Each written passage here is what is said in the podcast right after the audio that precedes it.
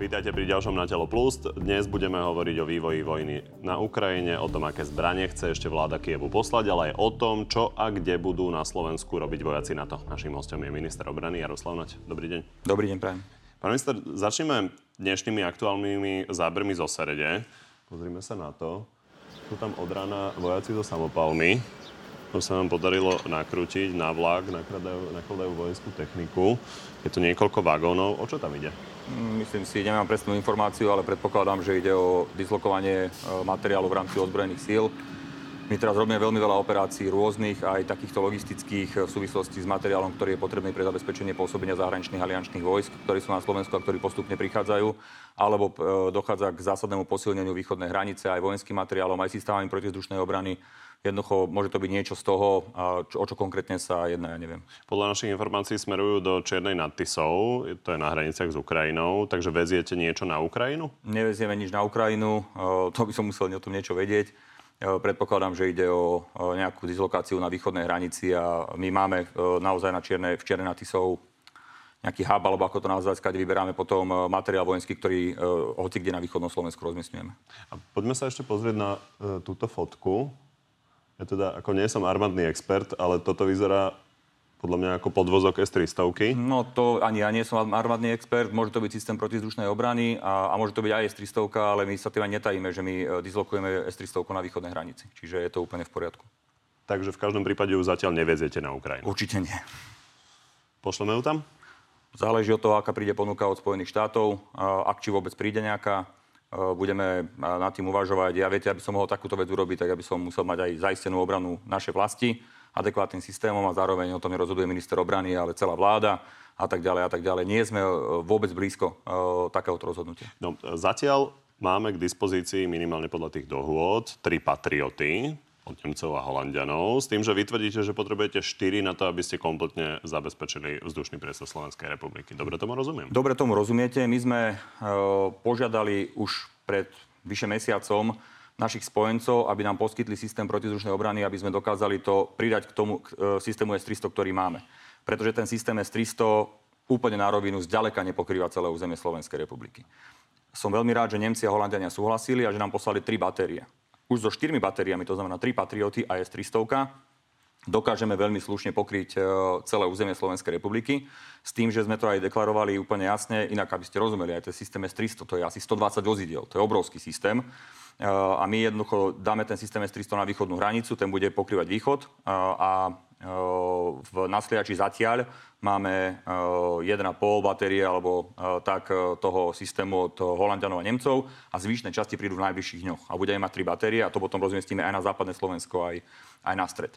S tým, že e, ak by sme mali uvažovať o tom, že by sme S-300 e, dali niekde preč, napríklad na Ukrajinu, tak by sme museli mať za to adekvátnu náhradu. Tá náhrada tu zatiaľ nie je, e, ani nejaká diskusia. A to by nespočívalo v tom, že príde ďalší Patriot? A to by spočívalo v tom, že príde ďalší Patriot. To znamená, áno, mali by sme 4 batérie máme dnes k dispozícii a potrebujeme mať 4 batérie aj potom. Čiže keby prišiel štvrtá, štvrtá batéria Patriotu alebo nejaký iný systém protizdušnej obrany, ktorý by bol adekvátny úrovni S-300, tak v tom prípade môžeme uvažovať o tom, že S-300 dáme preč. Odkiaľ by to mohlo byť?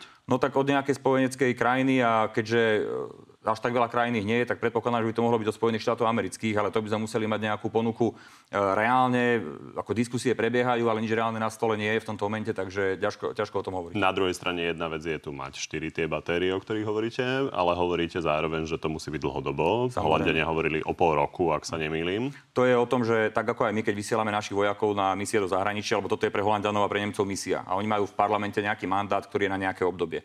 My tiež máme vždy na jeden rok, povedzme, na rotáciu alebo na jeden rok ten mandát oni majú mandát na pol roka, ale to neznamená, že o pol roka sa vráti ten systém. Jednoducho on tu bude dovtedy, dokedy sa na tom zhodneme, že ho tu potrebujeme mať a oni budú predlžovať ten mandát. Uh, ja predpokladám, že to bude minimálne na niekoľko rokov. A uh, rovnako tak platí, že ten systém S300, keď uh, my ho nevieme teraz vôbec servisovať, nevieme nakupovať náhradné diely do neho, lebo to iba Rusi majú, Eh, takisto muníciu do nevieme nakupovať, lebo to iba Rusi majú. Čiže my keď eh, ten systém máme do dvoch rokov, aj tak bude nefunkčný. Čiže my sa na to musíme pozrieť nielen z hľadiska pomoci Ukrajine, ale z hľadiska funkčnosti protizdušnej obrany na Slovensku a preto potrebujeme mať taký systém, do ktorého dokážeme nakupovať náhradné diely, mať ho zapojený v aliančnom systéme protizdušnej obrany a to je napríklad systém Patriot. Čiže ak budeme mať naozaj 4 batérie Patriotu, to znamená, mali by sme pokryté územie, potom sa bavíme, čo ďalej ze 300. To znamená, že Vy máte prísľub od Nemcov a Holandianov, že tu ostanú, pokiaľ sa nám nepodarí zabezpečiť si iný systém protivzdušnej obrany? My máme prísľub, že tu ostanú určite dlhšie ako pol roka a budeme vyhodnocovať situáciu podľa toho, či my budeme mať záujem, aby ostali dlhšie, aká bude situácia smerom e, k Ukrajine a k Rusku a podľa toho sa zariadíme. My si musíme uvedomiť, pán kolega, že vlastne to nie je iba o ochrane Slovenska, ale o ochrane celej východnej hranice.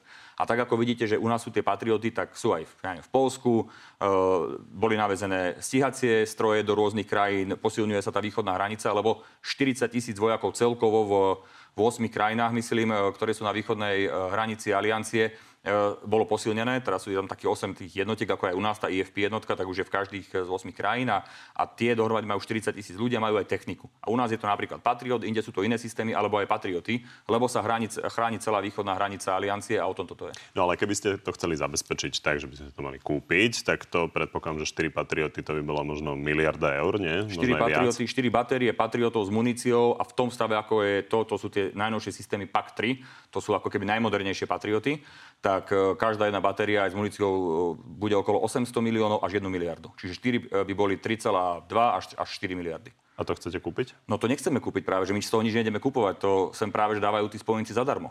Veď práve o tom to je, že... Dobre, ale myslím dlhodobo.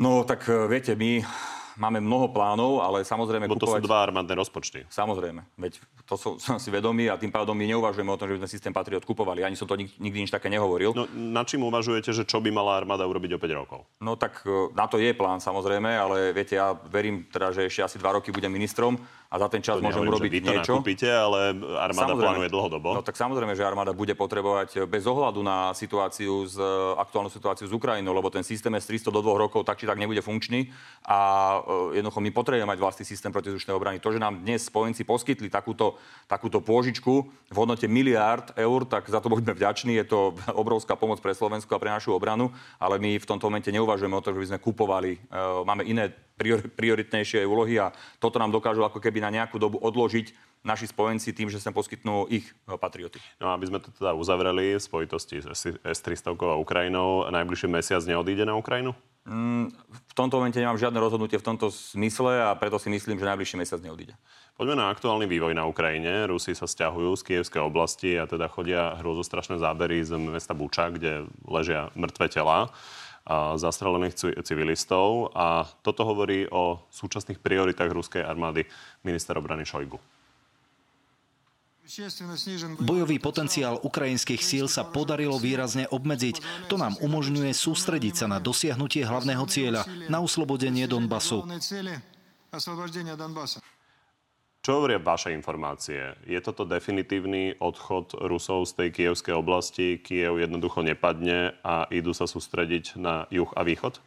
No, takto. V prvom rade Rusi mali úplnú predstavu inú, diametrálne odlišnú od toho, ako sa to momentálne deje. Oni chceli samozrejme e, zabrať Kiev okamžite, e, prinútiť vládu, aby utiekla alebo aby sa vzdala na, e, dá tam nejakú svoju bábkovú vládu a tá bábková vláda by potom buď požiadala o pripojenie k Ruskej federácii, alebo by naozaj bola len nejakou bábkovou vládou v bábkovej krajine a Rusi by si tam robili, čo chcú. To sa im samozrejme nepodarilo. Zistili, že sa im to ani nepodarí, lebo tí Ukrajinci sa bránia veľmi dobre a veľmi efektívne a spôsobili obrovské škody Rusom. Hm, tak teraz sa snažia z toho nejakým spôsobom výjsť aj, aj mediálne, aj smerom k verejnosti a hlavne k tým silovikom. Putin potrebuje tým, tým svojim oligarchom okolo seba ukázať, že jednoducho niečo prinesie táto šialená vojna, ktorú rozpútala, ktorá má zásadné ekonomické dopady na, na Rusko a na obyvateľov a primárne na tých oligarchov tak eh, hľada teraz, čo by mohol eh, predať ako víťazstvo. No tak eh, zjavne to má byť, že zoberie celý Donbass, Luhansk, pravdepodobne aj oblasť, e, teda Krím si teda ponechajú a až po Odesu a bude to predávať ako svoje víťazstvo. To je ako alternatíva B e, pre Putina, ale e, ani to nebude také jednoduché. Majú zásadné problémy Rusi a, a vidno to aj z hľadiska aj rôznych spravodajských informácií, ktorými disponujeme, že majú problém s technikou, s personálom, ľudia sú demotivovaní, sú zle logisticky zásobovaní a tak ďalej a tak ďalej. Zároveň aj teraz urobil rozkaz Putin, kde ďalších, ja neviem, niekoľko desiatok tisíc, možno až 100 tisíc vojakov povolal na základnú službu. tisíc. Tým si navýši počty, ktorých tam pošle tých 18-19 ročných chlapcov, aby išli bojovať do nezmyselnej vojny, lebo pre ňo to sú len čísla, pre ňo to nie sú ľudia. A bude sa snažiť e, minimálne ten Donbass e, e, získať, a teda tú oblasť, ktorú som spomínal. a, ale ani to nebude mať také jednoduché a aj to bude trvať veľmi dlho. Pýtam sa na to, či podľa vás Rusi majú na to, keď stiahnu v podstate jeden front e, od Kieva a posilnia ten juh a východ, e, na to ovládnuť Mariupol, ovládnuť Charkov. Tak Mariupol je v, naozaj vo veľmi špecifickej situácii, lebo je obklúčený dlhodobo a tam prebiehajú boje. Je tam veľmi náročné zásobovanie pre Ukrajincov, ktorí sa bránia vnútri. Ale myslím si, že z vonkajšej strany práve, že tam Ukrajina bude sa snažiť tlačiť na ruské jednotky, aby tam vytvorili koridor na zásobovanie. E, čiže ani tam to nebude asi úplne jednoduché, ale to, tá situácia tam je zložitá. Čo sa týka nejakého ďalšieho pôsobenia smerom na západ od e, tej administratívnej línie, ktorú majú teraz, tak aj tam to budú mať Rusi náročné a budú do toho dávať všetko, čo môžu. E, ale bude to ťažký boj, lebo Ukrajina jednak je motivovaná, je zásobovaná veľmi dobre naozaj snad 60 krajín alebo 58 krajín, ehm, myslím, je takých, ktorí dávajú aj vojenskú výbavu Ukrajine a Ukrajina naozaj má aj veľmi sofistikované zbranie, ktoré dostáva od západných krajín na to, aby sa bránila, aby sa bránila tieto agresii a myslím si, že Rusi to jednoduché mať nebudú a tie diskusie, ehm, ktoré budú viesť, budú, budú náročné, aby aby nejako zatlačili Ukrajinu, aby tí akceptovali, že si Rusi zoberú, ja neviem, jednu tretinu územia Ukrajiny alebo niečo podobné. To si nemyslím, že by sa dialo. Takže preto predpokladám, že ten konflikt bude dlhý. Veľa sa hovorí o 9. máji, dni víťazstva, kedy sa na Červenom námestí robia veľké vojenské prehliadky pri oslave víťazstva nad fašizmom. Myslíte si, že dovtedy Rusi stihnú niečo významné?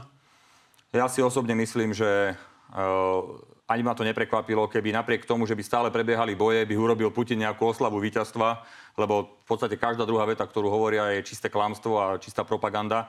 A ten cieľ je jasný. Ľuďom, ktorí v Rusku nemajú inú informáciu, len to, čo vidia v štátnej televízii, tak im dávajú nejaké klamstvá, ako vyhrávajú všade, ako ich vítajú Ukrajinci s kvetinami a podobné veci. Tak on podľa mňa v televízii zorganizuje nejaké veľké víťazstvo, aby mohol povedať, že opäť 9. E, mája e, sa zrodilo veľké víťazstvo, ale naozaj si nemyslím, že by vojna dovtedy skončila, aj keď e, Putin zjavne bude chcieť robiť preto maximum. Čo musí NATO a Európska únia ešte urobiť, aby Rusi nedobili veľkú časť e, východnej Ukrajiny?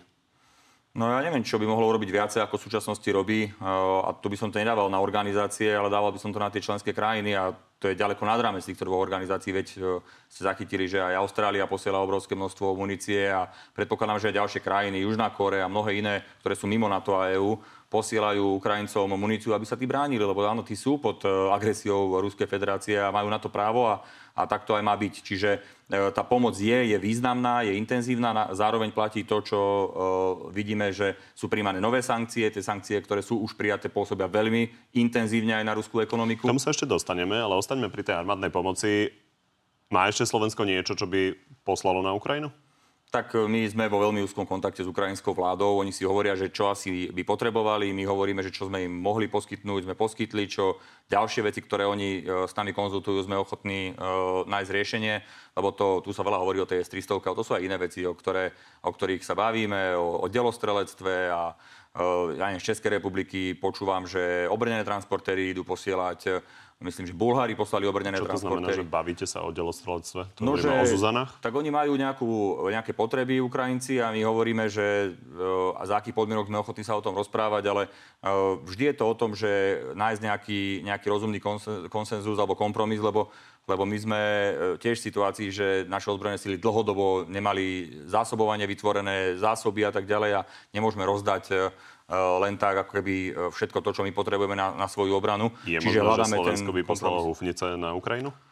Nevylučujem to, samozrejme, že to nevylučujem. Keby došlo k takejto dohode, prečo nie? Veď je to, je to náš výrobok, je to kvalitný výrobok a je unikátny aj z hľadiska svetových spôsobilostí, takže ak by Ukrajinci o to mali záujem a našli by sme na to nejakú dohodu, tak a majú? Problém.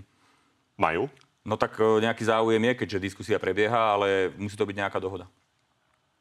Viac vám nepoviem, aj keby ste sa ma pýtali desiatimi otázkami, lebo... Mimochodom, Volodymyr Zelenský kontinuálne žiada na to o 1% jeho lietadiel či tankov.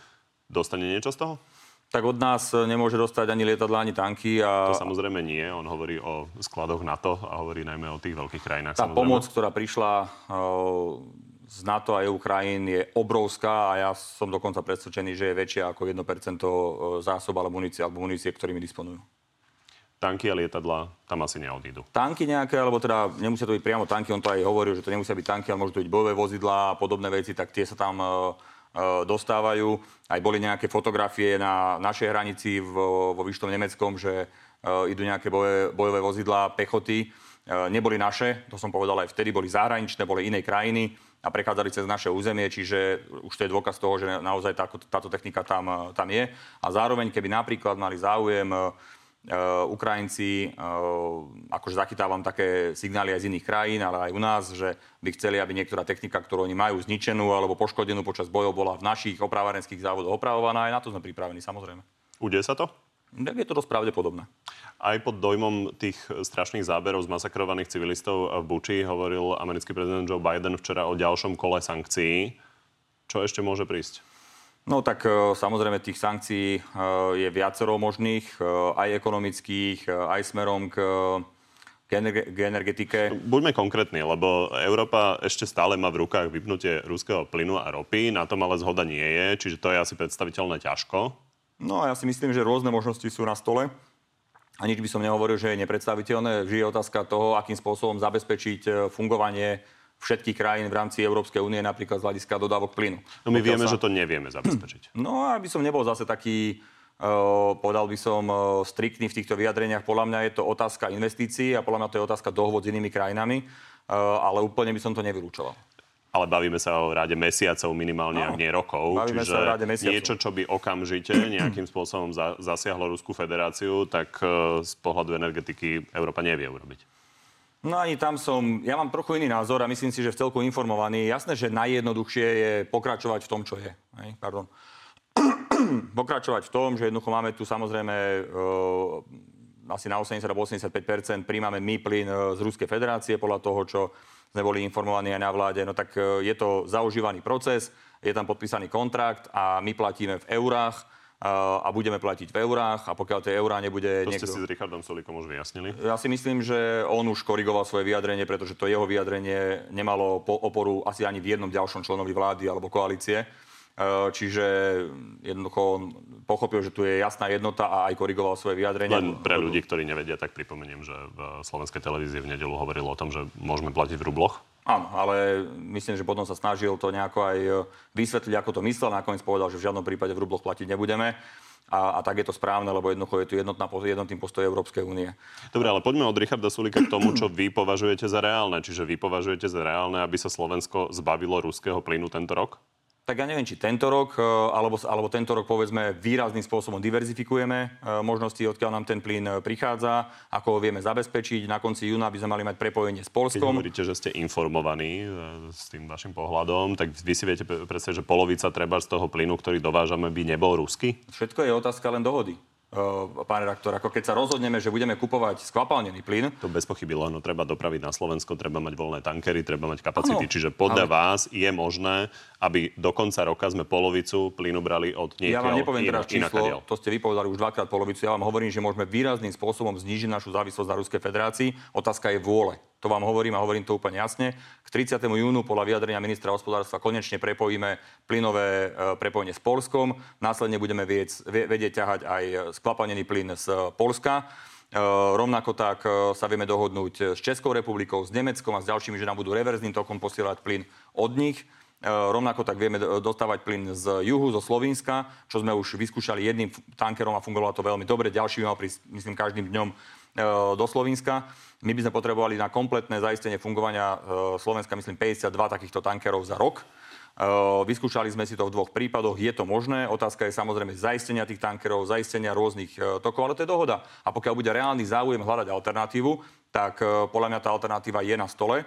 A nehovorím, že sa úplne vypneme, ale vieme sa výrazným spôsobom znížiť závislosť a, a tým pádom aj platby, ktoré dávame Ruskej federácii jednoducho za... Podľa vás sa to udeje? Tak ja verím, že áno. Myslím si, že takáto úloha aj padla e, smerom k ministrovi hospodárstva, aby pripravil nejakú analýzu, e, čo ide ďalej robiť a, a je, je to v jeho zodpovednosti a ja si myslím, že to urobí. Čo ešte iné môže mať e, Joe Biden na mysli, keď hovorí o ďalšom balíku sankcií? Viete dobre, že len niektoré banky ruské boli uh, dávané na sankčný zoznam cez SWIFT. Čiže tam je veľký priestor na zvýšenie počtu tých bank. Zároveň mnohé ďalšie aj zbrojárenské firmy, ktoré neboli doteraz na sankčnom zozname, môžu byť dodávané. To znamená tie, ktoré vedia robiť muníciu alebo zbrojené systémy, alebo aj tie, ktoré majú dvojité využitie. To znamená tie všetky, to je tiež niekoľko desiatok, ak nie stoviek firiem ďalších, ktoré majú byť na tom zozname a tak ďalej a tak ďalej. Jednoducho tých možností je veľmi veľa a ani nie je na mňa, aby som teraz tu hovoril detaily, aj tak som povedal dosť. Ale Poďme myslím ďalej. si, ale myslím Európa si, že tie dopady budú štáty, keď e, príjmali ten balík tých sankcií, tak sa tvárili, že budú zdrcujúce a že naozaj Rusko dotlačia k tomu, aby prestalo s tou agresiou. Vy sami ale počítate s tým, že ten konflikt bude trvať aj na budúci rok. Takže zdá sa, že taký účinok tie sankcie nemajú. Majú obrovský. Majú oveľa väčší, ako sme očakávali my a určite oveľa, oveľa väčší, ako očakával Putin. E, to je fakt. E, s tým, že e, naozaj, však ste videli aj tie bežné opatrenia, ktoré museli urobiť, zakázali vyvážať cudziu menu, museli uzavrieť fungovanie, jak to burzy v Rusku, lebo padali akcie na absolútne minimum. Jednoducho dopad na ruskú ekonomiku je obrovský a to, že ešte dnes to vidia ľudia len čiastočne spôsobené tým, že tam boli nejaké zásoby, ktoré v Rusku boli navezené a, a tie sa míňajú. A už to vidíte na to, že nemajú cukor v obchodoch, že mnohé zá, zá, západné veci sa nedajú kúpiť. Š, viac ako 400 firiem západných odišlo z Ruska. To všetko samozrejme bude mať obrovský, a už má obrovský dopad na ruskú ekonomiku. Na druhej strane rubel sa zotavil a hovorím, že aj vy hovoríte o tom, že zrejme predpokladáte, že ten konflikt sa bude ťahať vyše roka.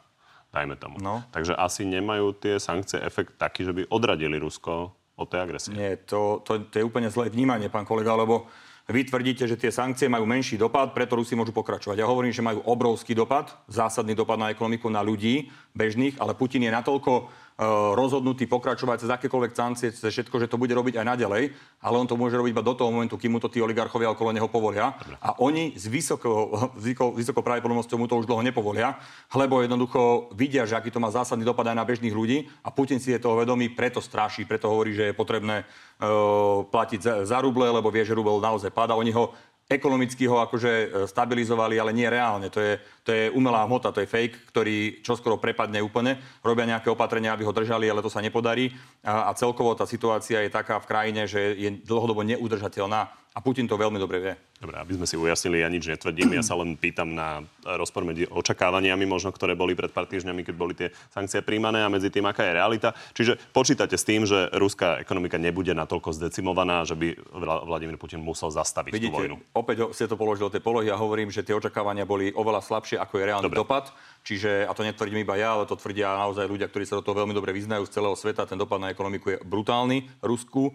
A, a, bude ešte horší, lebo zatiaľ tam sú nejaké zásoby. Tá situácia sa výrazne zhorší a, a Putin si je toho vedomý, preto robí také opatrenia, ako robí, aby ako tak stabilizoval situáciu, ale dlhodobo, dlhodobo je to neudržateľné. Poďme späť k nám domov. Parlament schválil príchod dvoch tisícok vojakov NATO na Slovensko. Aká časť z nich je už tu? No po tom, čo prišli včera, približne 200 Čechov prišlo, tak asi tu máme v súčasnosti okolo možno okolo 800 vojakov. Čo si na úvod uh, poslali uh, výsadkárov, aby pripravili tú ďalšiu situáciu. Napokon oni- majú prevzať uh, ve- velenie. Kedy prídu české tanky napríklad? Ja myslím, že veľká časť bude e, nasunutá v priebehu leta. V najbližších dňoch a týždňoch kto príde? A s čím? Ja nemám teraz nejakú aktualizovanú verziu, ale naozaj postupne prichádzajú. Máme tu v súčasnosti asi polovicu plánovaného počtu Nemcov a Holandianov. Celkovo by ich malo byť dokopy, ak si správne spomínam, okolo 900. A máme ich tu asi 400. E, prídu s ďalšími batériami e, systému Patriot. Keď tu budú tri batérie Patriotu, to je práve tých 900 ľudí, ktorí by tu mali byť aj s, podpornými, e, s podporným personálom a tak ďalej, čiže e, to bude najbližšie kroky. No a potom e, postupne e, teda prídu Česi, e, Američania, e, aj so systémom Avenger protizdušnej obrany, a aj s, e, s bojovými vozidlami Striker. E, Slovinci prídu, Takže Američanov napokon bude viac ako 40? No, Samozrejme, máme schválený mandát na 400. Uh, aktuálne Hovorili ste, hovorili ste, že ten systém Sentinel potrebuje obslužný personál v počte 40. to boli len na ten systém Sentinel. Odtedy máme Avenger systém, odtedy máme dohodnutú mechanizovanú rotu na, na, na vozidlách Striker. Uh, máme mandát na 400, zatiaľ budú naplnené tak na podľa mňa okolo 200. Kde budú tí vojaci? Kde sa s ľudia stretnú? Budú vo vojenských výcvikových priestoroch a na letiskách. To znamená primárne na lešti. Tam bude drvia väčšina vojakov. Je to, ak ľudia nevedia, lešť jednoducho je v podstate v lese uh, ďaleko od obývaného územia, čiže od nejakých väčších sídel, takže veľmi ich ani stretávať nebudú. A potom uh, uh, budú samozrejme primárne Nemci a Holandiania na Sliači uh, so systémom Patriot, zatiaľ kým nebude ďalej rozmiestnený. Uh, Predpokladáme, že časť, p- najmä radarové systémy, pôjde do Kamenice nad Cirochou. E, to je na východnom Slovensku výcvikový priestor. Časť bude na Záhorí, na výcvikovom priestore, tam v okolí letiska Kuchyňa. a postupne sa to jednoducho bude rozmiestňovať. My robíme všetko preto, aby sme urobili adekvátnu logistiku a zázemie pre tých vojakov, lebo je to okolo 2000 vojakov, ktoré budeme musieť samozrejme ubytovať a starať sa o nich. Poďme sa pozrieť na tému ruskej špionáže a toto hovorí na tú tému o odhalení ruských špionov šéf parlamentného obradno bezpečnostného výboru Juraj Krupa. Konečne tu máme naozaj vojenské, vojenské spravodajstvo, ktoré si plní svoje povinnosti a plní si ich efektívne. Na druhej strane Smer sa stále pýta, prečo ste to teda doteraz nevedeli, keď e, ste 35 diplomatov vyhosťovali, tvrdíte, že sú to špioni. Smer je naozaj zabavný v tom, ale aj hlas mimochodom, lebo stále dookola točia to isté, že, že prečo vlastne sme to neurobili, keď sme to vedeli doteraz. No ja som počul prezidenta Kisku, ktorý povedal, že za vlády Smeru dostal spravodajskú informáciu, že 12 e, ruských špionov je na ambasáde. Tak čo neurobil ten Smer ako vtedy nejaké rozhodnutia, alebo tá sns prečo to neurobili? Stále teraz ukazujú na nás prstom. Andrej ja Kiska tvrdím, na druhej strane dodal, že na to nejako netlačil, lebo nevedel, či tomu má veriť. Ale bez ohľadu na to, čo urobil Andrej Kiska, on bol, spravodaj, on bol príjemcom spravodajskej informácie, ale boli, niekto bol vtedy vo výkone, bol to predseda vlády, predpokladám, že Pelegrini alebo Fico a bol to e, nejaký minister zahraničných vecí v tom čase a bol to predseda Národnej rady. Jednoducho minister obrany a tí ľudia dostávali tie informácie a tí ľudia mali konať. Lenže nekonali, lebo im to vyhovovalo, lebo oni jednoducho boli a stále sú mnohí z nich piatou kolonou e, Ruskej federácie a, a, a ruských agentov na Slovensku. E, je mi to až smiešne, čo všetko dokážu e, predstaviteľa najmä Smeru hovoriť, špeciálne pri tom, keď boli dlhé roky vo výkonnej moci. My sme bez ohľadu na 35 vyhostených Rusov teraz, už doteraz v rámci dvojročného funkčného obdobia vyhostili deviatich čo viete. A teraz, keď sme, dobrali, keď sme sa rozhodli vyhostiť 35, tak sme dokonca urobili zásadné rozhodnutie, že sme ich nielen vyhostili, ale by sme o toľko znížili počet akreditovaného personálu. Tí ľudia sa... Nepríde za 35 ruských špionov iných 35 ruských špionov. Jednoducho za tých 35 už nepríde nikto. Lebo tak sme to znížili. A, a vidíte po nás, čo sa stalo. Nemci Čiže 40, Taliani 35. Najvyšší možný počet uh, ruských diplomatov? Myslím si, že teraz je to aktuálne číslo, že diplomatov tu ostane 14 a plus tu budú mať asi, neviem, či do 20, neviem to číslo presne, e, zamestnancov, ktorí nebudú mať diplomatický status. Pán Krupa tiež povedal, že podľa neho sú to všetci špioni, e, čiže mienite nejakým spôsobom pokračovať ešte v tom vyhostovaní? Ja som to povedal úplne jasne. Naše spravodajské služby a bezpečnostné zložky si budú robiť svoju robotu tak, aby chránili záujmy, bezpečnostné záujmy našej vlasti a pokiaľ Rusi nepochopia ani teraz, že majú prestať s tými operáciami, ktoré tu realizujú, tak jednoducho budeme opäť svedkami toho, že budú vyhostovaní a nebudeme mať absolútne žiaden problém to realizovať. Čiže buď budú vykonávať štandardnú diplomatickú prácu, eh, a v tom prípade nech tu sú a nech eh, naozaj sa snažia o nejakú kultúrnu spoluprácu, ekonomickú spoluprácu, ja neviem akú eh, spoluprácu, alebo jednoducho budú trvať na tom, čo to robia posledné roky, to znamená špionážne operácie, snaha o, o rozrývanie podpory vlády, organizovanie protestných akcií, e, oslovovanie rôznych alternatívnych médií, ktoré jednoducho potom robia, tancujú tak ako ruská ambasáda píska, dávajú im za to peniaze, ako sme videli z tohto vrecka 500 eur a z tohto vrecka 500 eur. A jednoducho buď budú robiť toto, ale v tom prípade budeme my samozrejme konať tak, ako sme konali doteraz a budeme ich vyhosťovať a budeme to čistiť. Je možné, že sa dostaneme do fázy, ktorú navrhuje napríklad progresívne Slovensko mať tu len veľvyslanca? Tak e, viete, to je to sú také vyjadrenia, podľa mňa dosť neskúsené mimochodom, uh, ale uh, ako nedá sa vylúčiť nič. Ja uvidím, aká bude reakcia teraz Moskvy, lebo oni budú určite reagovať na naše zníženie ich personálu, lenže my ani zďaleka nemáme 35 ľudí tam od toľke, ktoré sme my znížili Rusov. Čiže oni nám niečo znížia a keď sa oni rozhodnú, že nám tam nechajú povedzme iba veľvyslanca, alebo ani to nie, no tak my budeme adekvátne tomu konať samozrejme. S tým mimochodom súvisí aj téma dezinformácií. A vy ste ako spokojní s tým, ako Národný bezpečnostný úrad využíva tie právomoci, ktoré ste mu dali v parlamente? No, no to nie je úplne také jednoduché ani pre Národný bezpečnostný úrad, lebo tu sú také informácie, ktoré niekde aj tak prečítam aj v štandardných médiách, že že oni vlastne môžu robiť a, a nehovoria, prečo to robia a ako to robia, že robia málo a tak. Ja no, viem, dobre. že... Vyplí hlavný denník, Infovojnu a tak ďalej, na stránke Národného bezpečnostného úradu sa dozvieme, že to bolo v súlade so zákonom. Áno. Nie je to trošku málo? No však ale na to sú zodpovedné orgány, ktoré to môžu kontrolovať, ale ja nebudem naozaj robiť to, že by sme spravodajské informácie, ktoré majú nejaký stupeň utajenia, aby sme ich zverejňovali. Jednoducho oni museli k tomu urobiť adekvátne zhodnotenie situácie.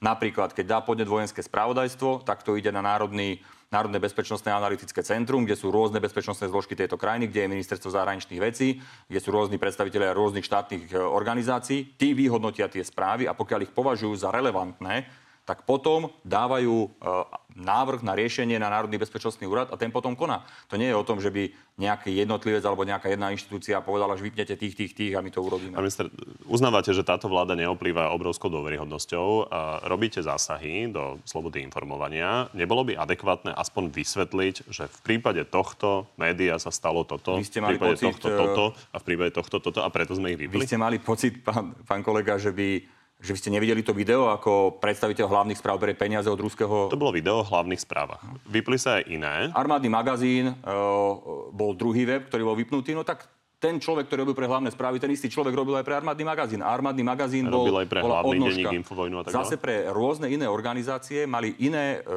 aj spravodajské služby alebo iné bezpečnostné zložky rôzne informácie, na základe ktorých sa konalo. Čiže to nebolo o tom, že by niekto e, jednoducho sa rozhodol nejakým spôsobom e, bez toho, aby to mal nejakým spôsobom podložené. Hej?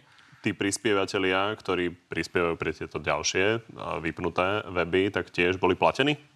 Ale vy chcete odo mňa, aby som ja uh, vám tu hovoril na verejnosti utajované informácie. A prečo by som to mal robiť? Na základe čoho? Však ja som tiež video. viazaný, že ja som viazaný Asi by mlčanlivosťou. neuniklo bez toho, aby bola vôľa, aby uniklo. No tak to ja neviem, to zase vy hovoríte. Ja tvrdím, že aj, aj to, že unikli tie videá, nie je šťastná vec, ale zároveň tvrdím, že tieto veci viem, poznám ich, lebo, uh, lebo som ich videl v minulosti a viem, že už sú súčasťou nejakých spisov a že sa koná v nejakých, nejakých veciach.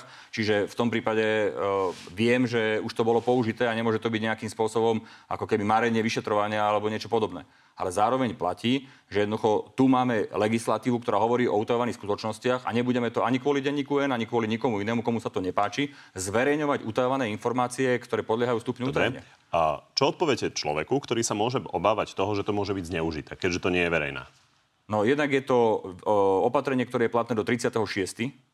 Čiže za chvíľu to končí. Súvisí to vyslovene s ruskou agresiou na Ukrajinu a súvisí to s tým, že Rusi áno zneužívali... V koalícii súhlasí, že by sa to nechajte- mohlo predlžiť. Ale keď sa to predloží, tak sa to predloží systémovými opatreniami. Nechajte ma len dohovoriť to, že do 30. júna to platí. Toto je rýchle opatrenie, ktoré slúži vyslovene na to, aby sme tu zabránili šíreniu ruskej propagandy, čo sa nám aj tak veľmi nedarí. Čiastočne áno, ale nie úplne, lebo Facebook si ide svoje. A ten Facebook, ktorý je považovaný za extrémistickú organizáciu e, v Rusku a je vypnutý, tak ten zneužíva ruská ambasáda na Slovensku na šírenie šialených klamstiev tak jednoducho uh, cez tie sociálne siete sa zatiaľ nevieme prebiť, ale robíme na to, aby sme sa dohodli s Facebookom na, aj na krokoch tam. Ale zároveň sa chystá normálna štandardná legislatíva, ktorá bude uh, riešiť situáciu po 36. A tam predpokladám, že do toho budú zapojené aj súdy a tým pádom jednoducho už hádam nikto nebude spochybňovať, keď ešte aj súd určí nejaké pravidlá hry, že aby sme teraz aj tie súdne utajované rozhodnutia, ktoré budú, aby sme ich zverejňovali, lebo niekto má pocit, že nemá dostatočné informácie o tom, kto platí uh, ktoré alternatívne médium. Dobre, ale Facebook sa nechystáte vypnúť, ale dohodnúť sa s ním.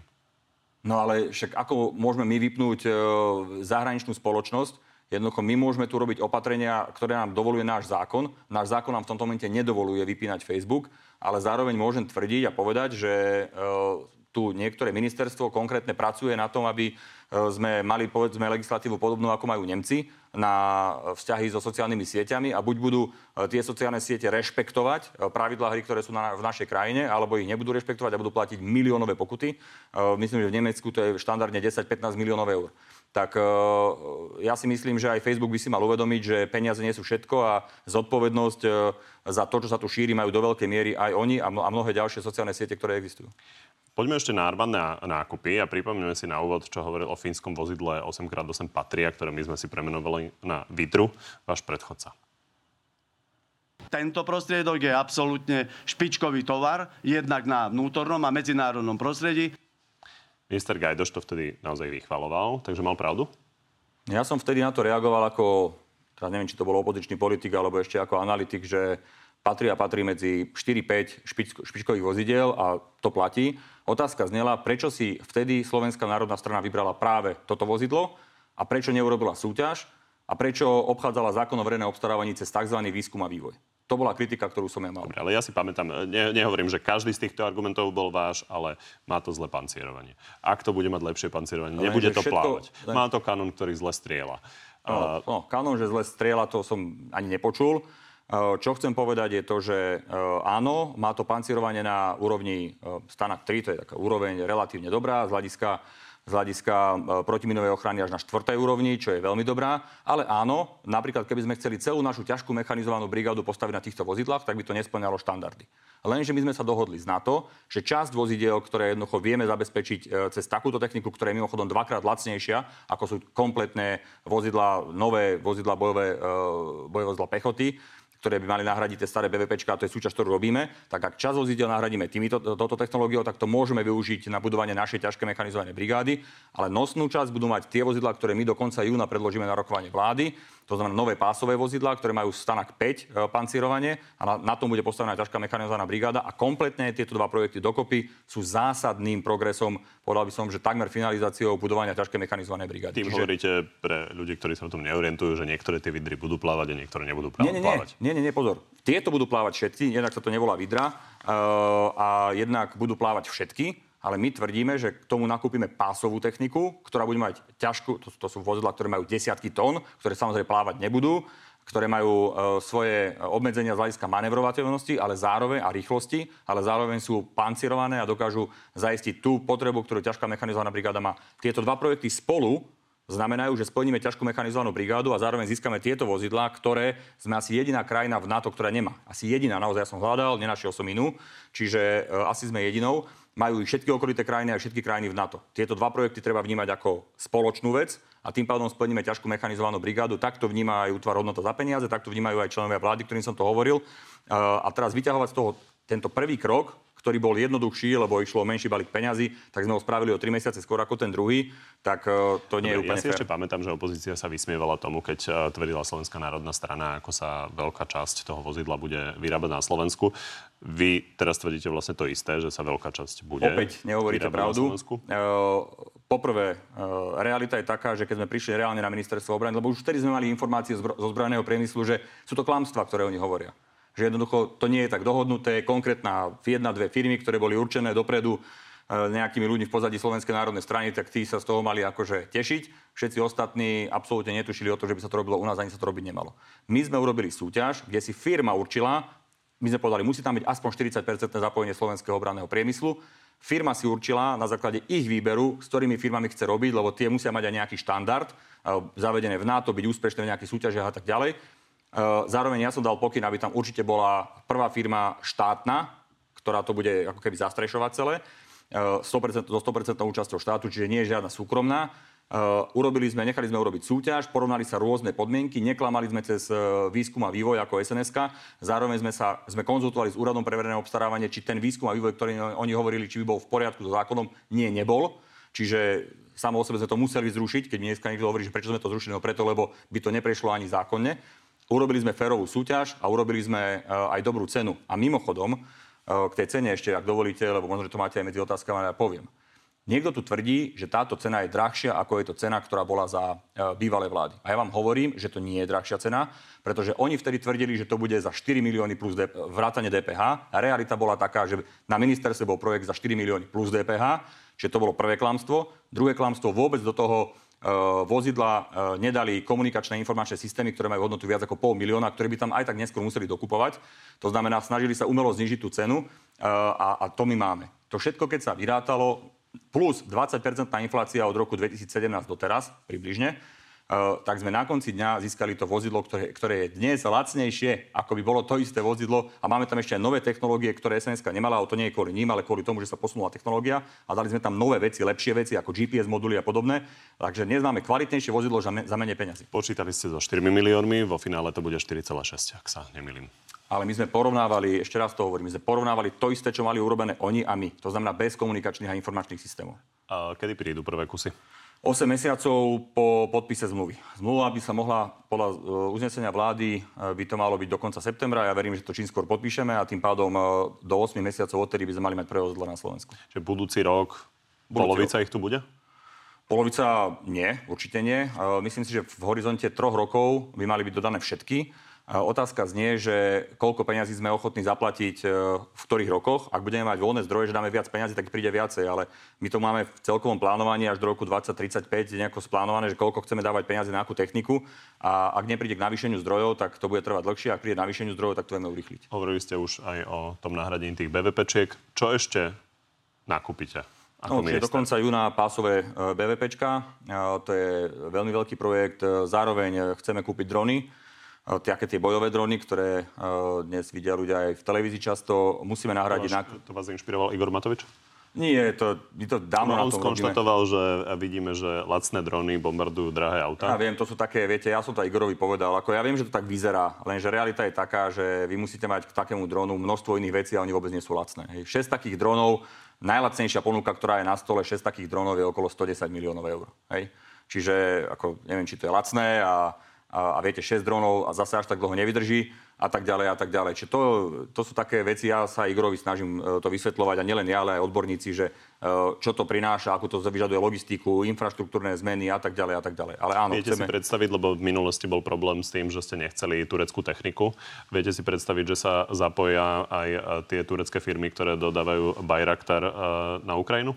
Viem si to predstaviť. Zároveň môžem povedať, že je taká polovičná pravda, že sme nechceli tureckú techniku. Jednoducho sú to nejaké štandardy, štandardy medzinárodných vzťahov, ktoré boli nastavené v súvislosti s rozhodnutím Turecka nedávnym obstarať S-400 e, od Rusov.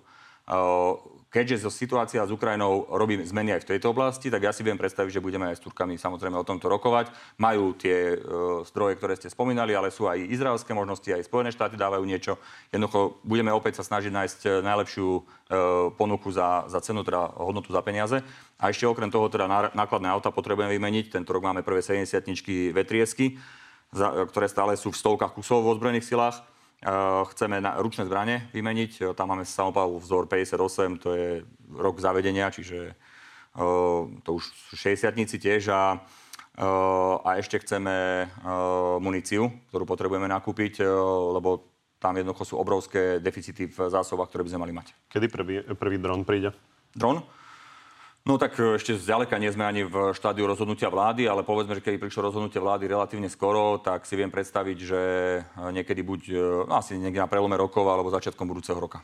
Takže poďme na divácké otázky. Jan sa vás pýta. Nezdá sa pánovi Naďovi, že mierotvorba sa nerieši posielaním zbraní a vojenskej techniky? Nebojí sa pán Naď, že ak sa ľudia vymenia, že bude súdený za vlasti zradu? No, tieto vyhrážky vlasti zradov, to už e, sa stáva takou, takým chlebom každodenným. E, začal to samozrejme bláhať svojimi e, útokmi na mňa, že som vlasti zradca a ľudia to po ňom opakujú, lebo má takýto vplyv. Inak to je súčasťou aj mojej žaloby voči Blahovi, že toto je presne dôkaz toho. Samozrejme, že nie. 58 krajín, ak si správne spomínam, v súčasnosti je takých, ktoré dávajú vojenský materiál Ukrajine. Zároveň každý takýto materiál je schválený vládou. Samozrejme, že je to v plne v súlade s medzinárodným právom, keďže Ukrajina bola napadnutá aj v zmysle charty OSN a oni v zmysle charty OSN majú právo sa brániť a aj získavať muníciu na to, aby sa bránili. Čiže je to absolútne v súlade aj s medzinárodným e, právom. No a samozrejme, že toto je primárne o obrane a aj obrane Slovenskej republiky, lebo keď e, vojnového štváča e, a vojnového zločincu Putina nezastaví Ukrajina, tak pôjde ďalej na západ, aby sme už ďalší na rade. Ale rozumiete tomu, že čas Slovákov má proste pocit, že keď niekam posielame zbranie, tak prispievame k smrti. No, keď e, niekam posielame zbranie, konkrétne Ukrajine, tak e, presne v súlade s medzinárodným právom im dávam možnosť sa brániť voči vojenskej agresii. Čo sa majú brániť, ja neviem, plienkami alebo hygienickými vreckovkami. Jednoducho pravda je taká, že boli napadnutí vojensky, umierajú tam tisícky nevinných Ukrajincov a oni majú právo sa brániť a my sa správame zodpovedne, tak ako 58 alebo koľko ďalších krajín sveta, ktoré tam zbranie posielajú. Prokop, darujeme S-300 a MIGI Ukrajine. Prečo ešte nie sú Rusi, čo to tu servisujú doma? No to je čiastočná pravda, nemôžem ísť do nejakých detailov. Faktom je, že v tomto momente e, nediskutujeme o tom, aby sme dali MIGI Ukrajine, ani táto požiadavka na stole nie je. Čo sa týka S-300, tak tam platí to pravidlo alebo to stanovisko, ktoré hovoríme dlhodobo. Pokiaľ nemáme alternatívu e, za S-300, tak S-300 neopustí naše územie, lebo my sa potrebujeme brániť a je to jediný systém protizdušnej obrany, ktorý v súčasnosti máme my k dispozícii. A druhá časť otázky. Prečo ešte nie sú Rusi? Čo toto servisujú doma? To je čiastočná pravda. Čiže časť je už Časť doma. je doma a rozhodli sa tak niektorí z tých technikov sami bez toho, aby sme ich my posielali jednoducho firmy, lebo to nie je iba jedna firma, to je viacero firiem, ktoré sem poslali tých technikov a niektorí z nich sa už rozhodli, že jednoducho chcú odísť. Eh, vrátili sa naspäť do Ruska a to je ďalší problém, ktorý máme, pretože už ani te, te, to servisovanie nie je tak možné s tým menším počtom ľudí. Z niektorých firiem chýbajú, takže budeme mať čoskoro vážny problém, čo ďalej s lietadlami 29. Jozef, ako je možné, že viacero správ z minulosti pánom ministrom označovaných za hoaxy sa časom ukázalo ako pravdivé informácie. No, chcel by som vidieť jednu jedinú informáciu, ktorú som označoval za hoax, ktorá by sa stala potom pravdivou. Ja, toto je Jozefová otázka. Nepísal Čiže- nič konkrétnejšie. Čiže nič také sa neudialo, samozrejme. Dobre. A z opačného súdka, Richard, ste za to, aby sa zverejnili všetky dôvody, pre ktoré boli vypnuté dezinfo weby? No, nemôžeme to zdôvodniť a trošku aj nechápem úplne ten e, taký akože mediálny tlak zo strany najmä denníka N, že prečo sme, ja neviem, nezverejnili. Však to sú utajované informácie, ktoré sú súčasťou nejakých spisov. Všetky štátne orgány, ktoré to mali vedieť, to vedia. Ideme presne v súlade so zákonom, snad nebudeme verejnosti dávať nejaké konkrétne spravodajské informácie, vrátane nasadenia ITP a tak ďalej, len kvôli tomu, lebo niekto má pocit, že má málo informácií. Jednoducho niektoré utajované skutočnosti sú utajované skutočnosti práve kvôli tomu, lebo majú ostať len pre určených príjimateľov a to sa aj deje.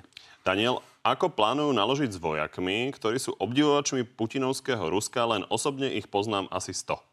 No, tak neviem, či ich e, pán pozná osobne asi 100. E, Faktom je, že povedal to aj náčelník generálneho štábu úplne otvorene. Človek, ktorý dnes podporuje Putina, nemá čo v ozbrojených silách robiť, e, lebo to znamená, že podporuje vojnového agresora.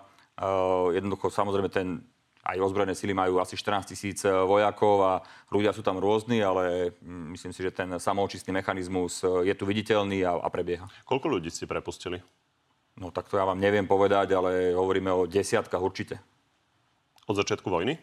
O, hovor, o, tak ja hovorím o svojom volebnom období, odkedy som ja ministrom a ja neviem, len z vojenského spravodajstva išli desiatky a zo zbrojených síl predpokladám to isté, ale to nie je o mojom prepustení, to je o tom, že jednoducho ich velitelia vždy prídu s návrhom a so zdôvodnením, prečo ten človek nemá pokračovať a ak má niekto blízko extrémizmu alebo má niekto, niekto spochybňuje oficiálnu líniu zahraničnej politiky, bezpečnostnej politiky štátu, tak ten človek samozrejme nemôže slúžiť vo zbrojených silách. Lukáš, či aj napriek modrej knižke oblečie maskáče, keď bude treba a pôjde do prvej línie, keď je taký hrdina? No je to samozrejme dlhodobé klamstvo. Ja žiadnu modrú knižku nemám, ani som mu nikdy nemal. Opakovane to hovorím, ale jednoducho to zase púšťa Blaha a Mazurek, že mám modrú knižku, tak to niektorí opakujú do nekonečna. Bol som odvedený štandardne, e, len som nenastúpil na základnú vojenskú službu, lebo keď som ja skončil vysokú školu, tak už sa neodvádzalo. To je všetko. E, Ale absolvoval som množstvo rôznych kurzov a myslím si, že aj celkom slušných na to, aby som mohol povedať, že e, by som určite našu vlast dokázal brániť a to veľmi slušne. Monika, či už sa mentálne rozišiel s Matovičom, ktorý by aj dnes išiel do Ruska nakúpiť Sputnik? No, Igor by dnes do Ruska určite Sputnik nakúpiť nešiel. Uh, a ja som svoje stanovisko k Sputniku už aj vtedy jasne prezentoval. Ja mám svoje stanoviska stále rovnaké a myslím si, že aj Igor už si uvedomuje, že jednoducho uh, nejakým spôsobom v tom čase uh, sa spoliehať na to, že Rusi hrajú s nami férovú hru, asi nebolo správne. A, on zase v dnešnej situácii je na absolútne správnej strane a zásadne odmieta to, čo robí Putin a podporuje Ukrajinu. Takže nie ste mentálne rozídení. No a nikdy sme neboli, lebo ako ja zase si vždy svoj názor poviem a to neznamená, že sa musíme e, vo všetkom zhodnúť, e, ale zase si vážim to, že keď e, poviem negatívne stanovisko aj Igorovi priamo, tak nikdy za to nie som nejako predzakovaný alebo niečo podobné. Dejvo, ako dlho pod, bude podľa vás trvať vojna? Podľa mňa veľmi dlho. Otázka je, aké bude mať, aký bude mať priebeh. Niekedy bude obdobie, kedy bude možno viacej kľudu a potom bude zase nejaké horúcejšie obdobie, ale Nemyslím si, že by došlo k nejakej, e, v nejakej krátkej dobe k dohode na kompletnom miery a na usporiadaní situácie. Myslím si, že Rusi budú mať záujem zobrať minimálne celú východnú časť a pravdepodobne aj celú oblasť Čierneho mora až po Odesu a Ukrajinci s tým v žiadnom prípade a oprávnene súhlasiť nebudú, nebudú a minimálne v tých oblastiach bude určite boj prebiehať dlhodobo. Tento rok sa to neskončí? Podľa môjho názoru sa to kompletne neskončí, aj keď môžeme byť v situácii, že bude nejaké prímerie alebo niečo podobné, ale myslím si, že to bude skôr nejaký zamrznutý konflikt, ktorý sa bude naťahovať a bude mať niekedy horúcejšie a niekedy menej horúce obdobia. Tak vám ďakujem, že ste prišli. Ďakujem veľmi pekne, všetko dobre prajem. Z dnešného Na telo plus je to všetko. Vidíme sa opäť o týždeň o druhej na životu na TV novinách alebo si nás nájdete v archíve a na podcastoch. Príjemné popoludne.